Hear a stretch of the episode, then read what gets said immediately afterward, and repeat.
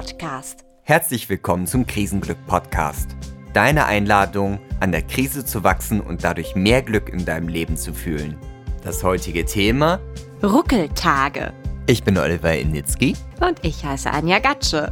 Heute haben wir ein außergewöhnliches Thema mitgebracht, nämlich Ruckeltage. Was sind eigentlich Ruckeltage? Wir nennen Ruckeltage Tage, wo man das Gefühl hat, okay, wo bin ich innerlich? Gefühlt läuft innerlich alles schief.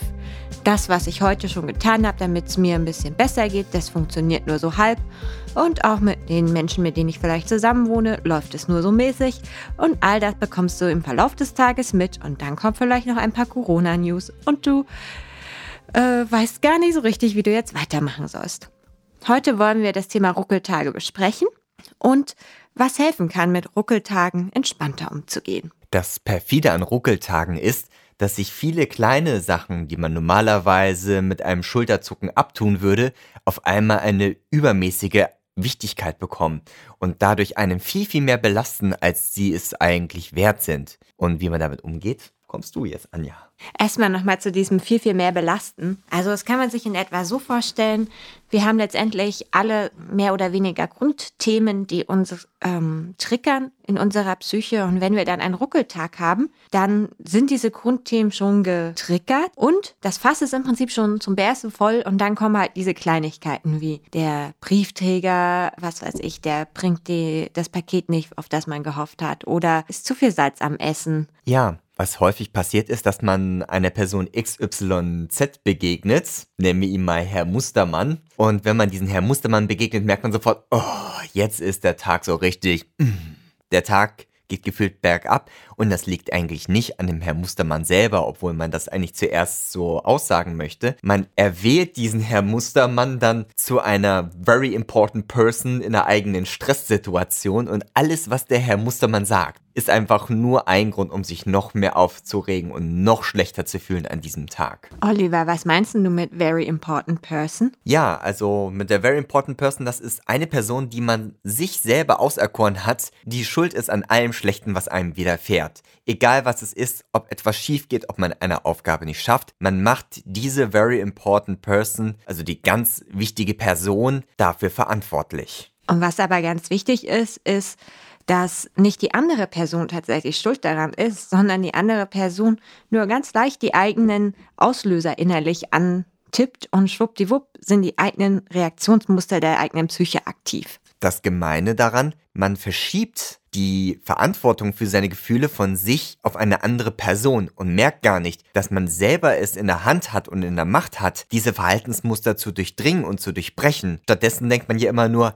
ach, es ist dieser andere, dieser Mustermann gewesen. Ja, und das ist fatal, weil solange wir Mustermann sozusagen die Macht geben, das klingt fantastisch. Nutze die Macht, Mustermann. Solange wir Mustermann also die Macht geben, ja, unsere Stimmung zu beeinflussen, ist auch Mustermann der Einzige, der scheinbar unsere Stimmung wieder verändern kann. Und das ist natürlich fatal, weil wir dann abhängig von ihm sind. Was ist denn, wenn der große Mustermann heute nicht so gnädig ist, nochmal zurückzukommen und unsere Stimmung zu verbessern?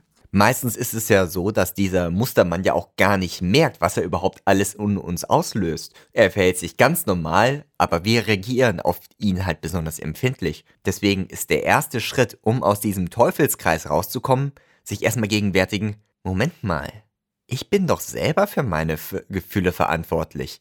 Er hat damit gar nichts zu tun, ich bin das. Genau, und dann die eigene Verantwortung zu übernehmen. Was jetzt Ruckeltage sehr besonders macht, ist, dass man das letztendlich schon tut und es trotzdem nicht so richtig funktioniert. Also, ja, wir sind heute auf das Thema gekommen, weil wir heute auch einen Ruckeltag hatten oder haben. Und tatsächlich ist es so, dass wir schon ganz viel versucht haben heute. Ja, wir haben uns Zeit zum Sprechen genommen, wir haben uns Zeit zum Meditieren genommen, wir haben Dinge getan, die uns gut taten. Oliver hat gesungen, ich war im Wald und trotzdem ruckelt es immer noch. So ein Tag ist schwierig umzugehen, weil es innerlich in einem die Fragestellung aufkommt, ich habe alles getan, damit es mir gut geht. Warum stellt sich keine Änderung ein? Warum geht es mir immer noch nicht gut? Dabei sollte man berücksichtigen, dass eine Veränderung in der Psyche auch immer Zeit braucht. Der menschliche Körper arbeitet nicht wie ein Schalter, dass man sagt, klick und es geht sofort los. Es muss erstmal ein bisschen wirken. Und was mir an Ruckeltagen auch noch hilft, ist so dieser Gedanke, hm, Moment mal, vielleicht bin ich auch mit diesem Ruckeln immer noch okay. Das heißt, ich fange an, innerlich nicht mehr dagegen zu kämpfen, gegen dieses Ruckelgefühl und all das, was jetzt vermeintlich nicht funktioniert und meine inneren Ängste und Sorgen, die dann in mir rumschießen. Und ich erkenne sie sozusagen als ein Teil meiner Psyche an. Da sind wir wieder so ein bisschen an, in, bei der Hausmetapher. Ne? Ihr erinnert euch zur Folge mit den schwierigen Emotionen. Und an der Stelle, wo ich anfange, weniger gegen diese ganzen Ruckelsachen zu kämpfen, geht es mir schon ein Stückchen besser. Und das ist, finde ich, eine wahnsinnig spannende Entdeckung. Ne? Ich kann mit diesen Ruckelsachen immer noch zufrieden sein. Diese scheinbar ganz paradoxen Geisteszustände können nebeneinander existieren und ich kann mir mehr und mehr oder weniger innerlich wählen, welche Perspektive ich einnehmen will. Will ich jetzt sozusagen die leidvolle Ruckelperspektive ein, einnehmen oder akzeptiere ich das Ruckeln und nehme die Perspektive ein, ich bin noch mehr als Ruckeln. Wie kann man sich das vorstellen? Also ich stelle mir das manchmal ganz einfach so vor, als wäre da in mir noch so ein Elternpaar, sag ich jetzt mal, meine innere Mama und mein innerer Papa. Und bevor du jetzt denkst, ach du Scheiße, was erzählt die denn hier? Es ist psychologisch gesehen tatsächlich so, dass wir ganz unterschiedliche Persönlichkeitsanteile haben und die können wir benennen, wie wir wollen. Hauptsache uns geht's damit gut und wir akzeptieren uns in unserer wahnsinnigen inneren Komplexität. Also wie gesagt, bei mir innere Mama und innerer Papa. Meine innere Mama ist so eine ganz liebevolle, die sagt einfach nur, Ach, komm her, du hast einen Ruckeltag. Ich halte dich mal im Arm. Und dann kann ich mich da ausruhen und muss gar nichts tun. Das ist natürlich super, weil es nimmt schon ein Stück weit von diesem Schmerz weg und auch wenn es immer noch ein Ruckeltag ist, ist es dann leichter zu ertragen. Hat aber als Nachteil, dass ich nicht unbedingt ins Tun komme. Und manchmal ist es natürlich auch an Ruckeltagen wichtig, Sachen zu tun. Zum Beispiel uns ist es heute enorm wichtig, diesen Podcast aufzunehmen. Und dabei hilft mir dann mein innerer Papa, weil mein innerer Papa, es ist so einer, der, der nimmt mich an der Hand und sagt, hey Anja, du hast heute einen Ruckeltag, das ist schwierig. Komm, lass uns gemeinsam vorangehen und gemeinsam etwas schaffen. Und das ist schön, weil ich dann das Gefühl habe, okay, so wie ich jetzt bin, kann ich trotzdem noch etwas machen und vorankommen und auch etwas geben. Ja, diesen inneren Papa, den kenne ich bei mir auch. Bei mir ist es eine Art von Ehrgeiz, dass ich dann merke, okay, mir geht es gerade schlecht aber ich möchte das nicht als Vorwand nehmen, um mich jetzt einfach nur sein zu lassen. Ich nenne das ganz gerne das Mimimi-Syndrom.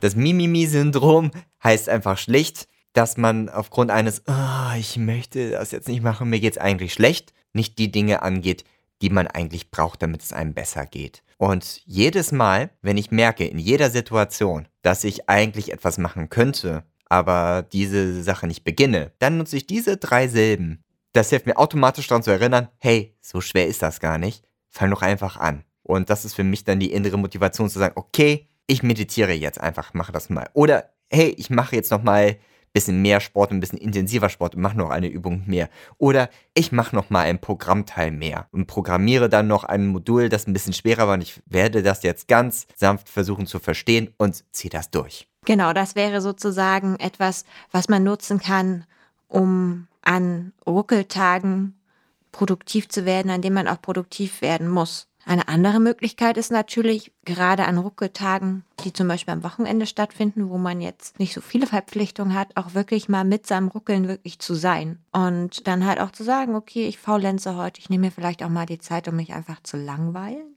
Oder ich merke, dass ich jetzt ruckle, aber ich tue jetzt was anderes sehr bewusst, zum Beispiel lesen oder sowas. Aber sozusagen einen Gang runterzudrehen und dann auch sich zu erlauben, heute halt nichts tun zu müssen oder weniger tun zu müssen und den Ruckeltag auch als, als Tag des Lebens anzuerkennen, weil ja, auch Ruckeltage sind Lebenstage und das ist, sind Ruckeltage sind wundervolle Erfahrungen, die wir auch machen können.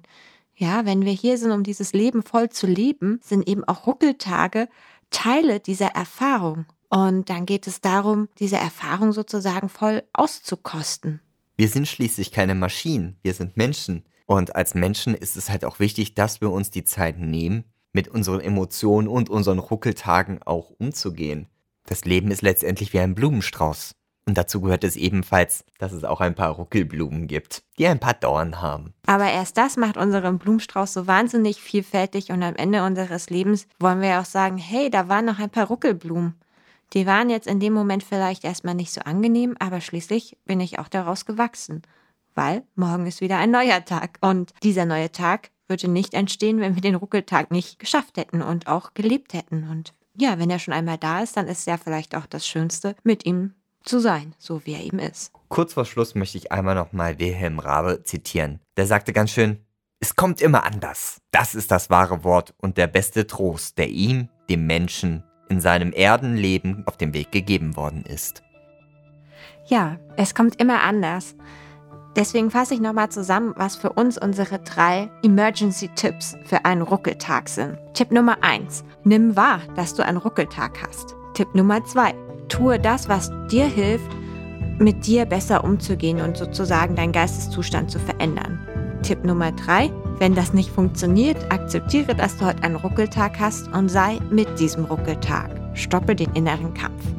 Ja, das war's für die heutige Episode. Bitte teilt dieses Video, hinterlasst gerne einen Kommentar zu euren Ruckeltagen und wie ihr mit euren Ruckeltagen umgeht. Und wir freuen uns auf euch. Bis zum nächsten Mal. Schön, dass ihr mit dabei wart. Lasst euch inspirieren. Bleibt gesund. Bis morgen. Ciao.